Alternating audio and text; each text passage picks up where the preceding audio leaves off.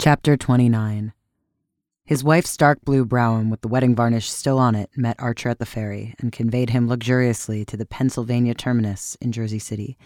It was a somber, snowy afternoon, and the gas lamps were lit in the big, reverberating station. As he paced the platform waiting for the Washington Express, he remembered that there were people who thought there would one day be a tunnel under the Hudson through which the trains of the Pennsylvania Railway would run straight into New York. They were the brotherhood of visionaries who likewise predicted the building of ships that would cross the Atlantic in five days, the invention of a flying machine, lighting by electricity, telephonic communication without wires, and other Arabian Nights marvels. I don't care which of their visions comes true, Archer mused, as long as the tunnel isn't built yet. In his senseless schoolboy happiness, he pictured Madame Olenska's descent from the train, his discovery of her a long way off among the throngs of meaningless faces, her clinging to his arm as he guided her to the carriage, their slow approach to the wharf among slipping horses, laden carts, vociferating teamsters, and then the startling quiet of the ferry boat, where they would sit side by side under the snow in the motionless carriage, while the earth seemed to glide away under them, rolling to the other side of the sun. It was incredible, the number of things he had to say to her, and in what eloquent order they were forming themselves on his lips. The clanging and groaning of the train came nearer, and it staggered slowly into the station like a prey laden monster into its lair. Archer pushed forward, elbowing through the crowd and staring blindly into window after window of the high hung carriages. And then, suddenly, he saw Madame Olenska's pale and surprised face close at hand, and had again the mortified sensation of having forgotten what she looked like. They reached each other, their hands met, and he drew her arm through his. This way, I have the carriage, he said. After that, it all happened as he had dreamed. He helped her into the brougham with her bags, and had afterward the vague recollection of having properly reassured her about her grandmother and given her a summary of the Beaufort situation. He was struck by the softness of her. Poor Regina. Meanwhile, the carriage had worked its way out of the coil about the station, and they were crawling down the slippery incline to the wharf, menaced by swaying coal carts, bewildered horses, disheveled express wagons, and an empty hearse. Ah, that hearse! She shut her eyes as it passed and clutched at Archer's hand. If only it doesn't mean. Poor Granny! Oh, no, no, no, she's much better. She's all right, really. There, we've passed it, he exclaimed, as if that made all the difference. Her hand remained in his, and as the carriage lurched across the gangplank onto the ferry, he bent over, unbuttoned her tight brown glove, and kissed her palm as if he had kissed a relic. She disengaged herself with a faint smile, and he said, You didn't expect me today? Oh, no. I meant to go to Washington to see you. I'd made all my arrangements. I very nearly crossed you in the train. Oh, she exclaimed, as if terrified by the narrowness of their escape. Do you know, I hardly remembered you. Hardly remembered me? I mean, how shall I explain? I. It's always so. Each time you happen to me all over again. Oh, yes, I know, I know. Does it. Do I too? To, to you? He insisted. She nodded, looking out the window. Ellen, Ellen, Ellen. She made no answer, and he sat in silence, watching her profile grow indistinct against the snow streaked dusk beyond the window. What had she been doing in all those four long months, he wondered. How little they knew of each other after all. The precious moments were slipping away, but he had forgotten everything he had meant to say to her, and could only helplessly brood on the mystery of their remoteness and their proximity, which seemed to be symbolized by the fact of their sitting so close to each other and yet being unable to see each other's faces. What a pretty carriage.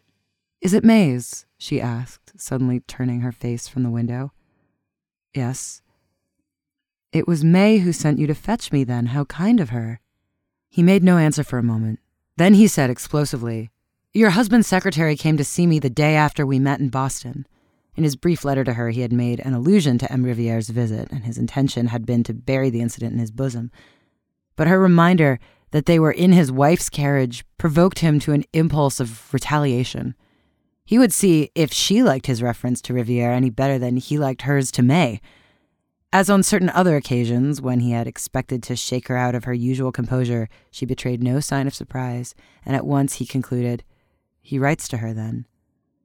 M. Riviere went to see you. Yes, didn't you know? No, she answered simply. And you're not surprised? She hesitated. Why should I be? He told me in Boston that he knew you, that he'd met you in England, I think. Ellen, I must ask you one thing. Yes. I wanted to ask it after I saw him, but I couldn't put it in a letter. It was Riviere who helped you to get away when you left your husband? His heart was beating suffocatingly. Would she meet this question with the same composure? Yes, I owe him a great debt, she answered without the least tremor in her quiet voice. Her tone was so natural, so almost indifferent, that Archer's turmoil subsided. Once more, she had managed, by her sheer simplicity, to make him feel stupidly conventional, just when he thought he was flinging convention to the winds. I think you're the most honest woman I ever met, he exclaimed. Oh, no, but probably one of the least fussy, she answered, a smile in her voice. Call it what you like. You look at things as they are. I've had to.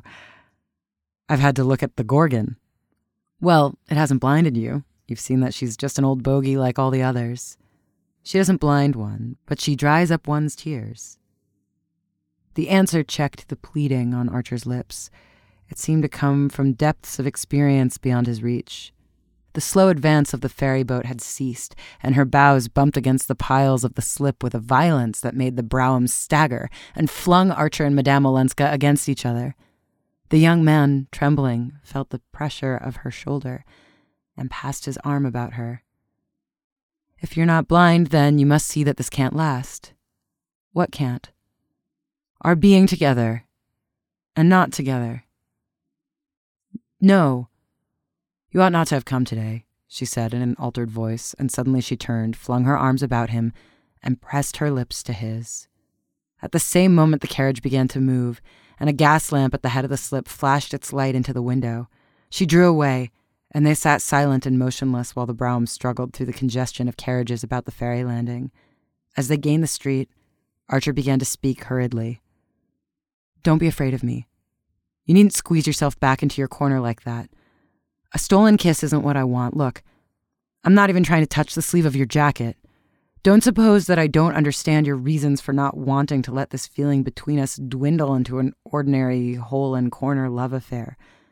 I couldn't have spoken like this yesterday because when we've been apart and I'm looking forward to seeing you, every thought is burned up in a great flame. But then you come, and you're so much more than I remembered, and what I want of you is so much more than an hour or two every now and then with wastes of thirsty waiting between that I can sit perfectly still beside you like this, with that other vision in my mind, just quietly trusting it to come true. For a moment she made no reply, then she asked, hardly above a whisper, What do you mean by trusting it to come true? Why, you know it will, don't you? Your vision of you and me together? She burst into a sudden hard laugh. You choose your place well to put it to me. Do you mean because we're in my wife's brougham? Shall we get out and walk then? I don't suppose you mind a little snow. She laughed again, more gently. No, I shan't get out and walk, because my business is to get to Granny's as quickly as I can. And you'll sit beside me, and we'll look not at visions, but at realities. I don't know what you mean by realities. The only reality to me is this. She met the words with a long silence, during which the carriage rolled down an obscure side street and then turned into the searching illumination of Fifth Avenue.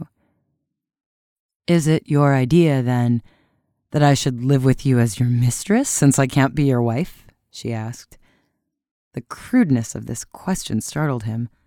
The word was one that women of his class fought shy of, even when their talk flitted closest about the topic. He noticed that Madame Olenska pronounced it as if it had recognized a place in her vocabulary, and he wondered if it had been used familiarly in her presence in the horrible life she had fled from. Her question pulled him up with a jerk, and he floundered. I want.